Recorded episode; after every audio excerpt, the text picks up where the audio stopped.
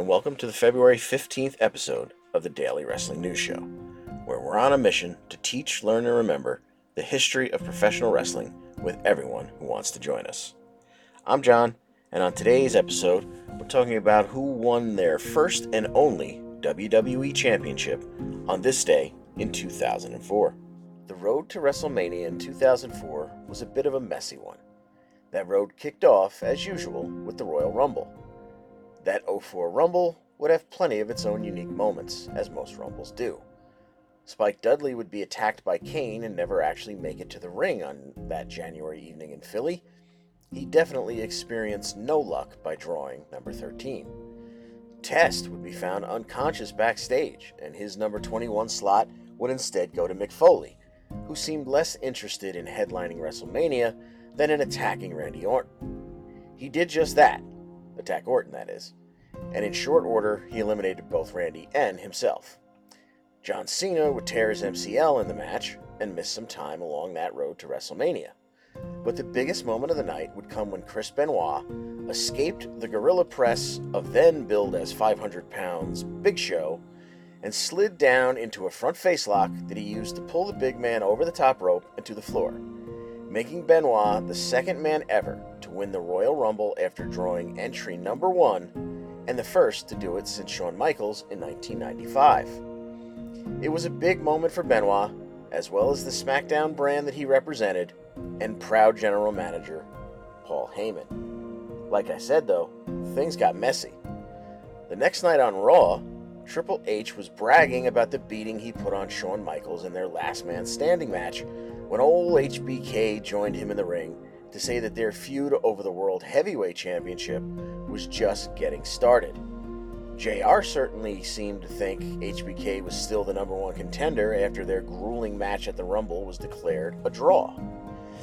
Enter Sheriff Stone Cold Steve Austin, tearing around the ringside area on his quad with 316 flags flying.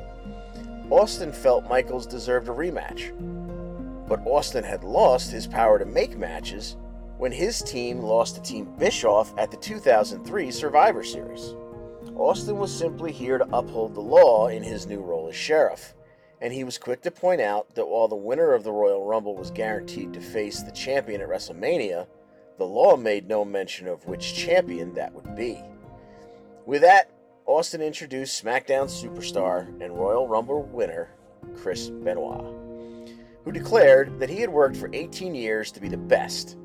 And after putting in nearly 62 minutes to win the Rumble, he would be fulfilling his destiny at WrestleMania by becoming the next World Heavyweight Champion.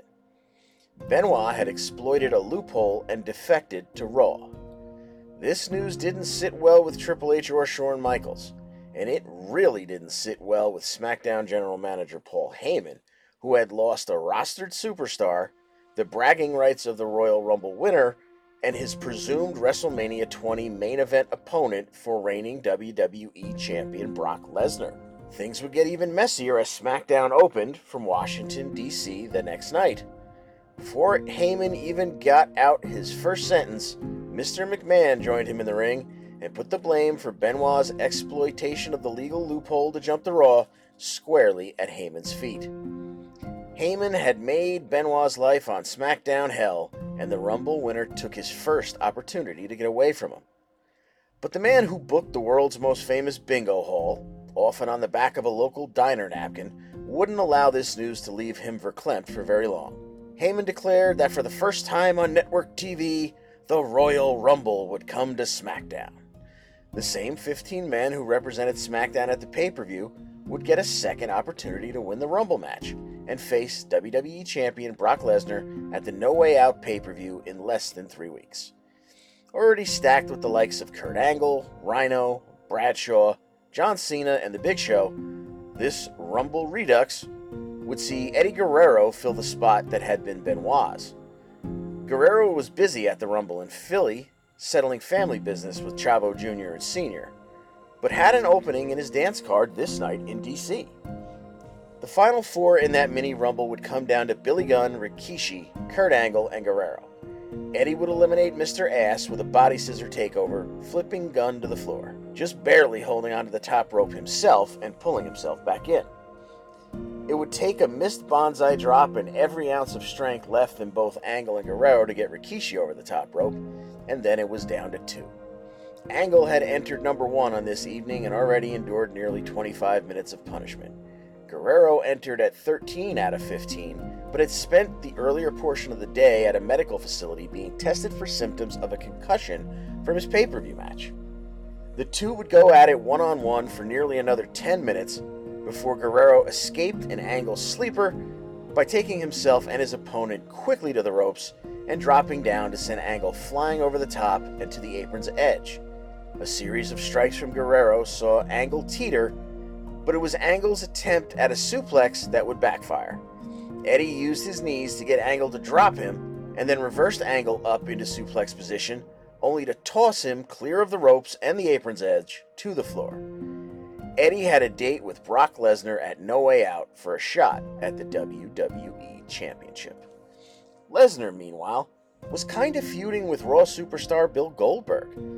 Lesnar had gotten involved at the Royal Rumble event and caused Goldberg's elimination. The two had traded insulting promos from their respective brands on SmackDown and Raw broadcasts following the Rumble. And when you consider that this Rumble redo won Guerrero a shot at No Way Out, not Mania, then compound it with the fact that Sheriff Steve Austin provided Goldberg with front row tickets to watch the No Way Out main event, you wouldn't be crazy to assume that Eddie was simply planned to be a speed bump on the way to WWE, dreaming up a scenario for Lesnar and Goldberg to meet at the Showcase of the Immortals. But on the February 5th episode of SmackDown, Brock and Eddie had an interview segment that ended in fisticuffs and built some genuine heat between the two. On that same episode, Heyman announced that No Way Out would also feature a triple threat between John Cena, The Big Show, and Kurt Angle to determine the WrestleMania 20 opponent for the winner of the Angle Guerrero Championship main event. Hey, screw Goldberg. The following week's SmackDown would include another dueling promo between Eddie and Brock, and this one would go down in the annals of wrestling history when Eddie Guerrero acknowledged his demons and delivered his famous addiction promo in response to Brock's disrespectful mariachi band segment and subsequent calling out of Eddie's spotted past which led that following weekend, and on this day in wrestling history, February 15th, 2004, where the two would meet in the main event of the No Way Out pay per view at the famous Cow Palace in Northern California. Lesnar was an NCAA Division I heavyweight champion and the youngest WWE champion in history, now 150 days into his third reign in less than two years since his main roster debut. Not to mention, he outweighed his opponent by somewhere in the range of about 60 pounds. But Guerrero was a high flyer, raised in a family synonymous with lucha libre, and already a veteran of more than 17 years. In that ring, he was somewhere between a technician and a magician. Not to mention, he no doubt makes the short list somewhere not too far behind Ric Flair for dirtiest player in the game. The two put on a nearly 30 minute performance for the record books before Eddie found himself inches from the WWE title with the referee unconscious. Never one to look a gift horse in the mouth, Eddie swung the belt, but Lesnar ducked and got Eddie up in the fireman's carry for an F5 that would no doubt finish the fight. But Eddie shifted his weight and countered into a tornado DDT, dropping Brock face first onto the title that had been dropped in the center of the ring. Quickly to the top buckle, with no time for a shimmy, Guerrero delivered a frog splash, and the still groggy ref counted one, two, three. Eddie Guerrero had reached the top of the wrestling mountain. Eddie Guerrero was the WWE champion. He would get to hug his mom and brother Mando, who were seated in the front row just to the side of the announce desk, and bask in an outpouring of love from the Northern California crowd that was something to behold. And that was on this day in wrestling history. February 15th, 2004. Well, that's our show for today. The Daily Wrestling News Show is a Minutes to Bell Time production. Learn more at minutestobelltime.com. This episode was written by John DeConti. Subscribe to the Daily Wrestling News Show on your podcast player of choice and join us in the Daily Wrestling News Show Facebook group.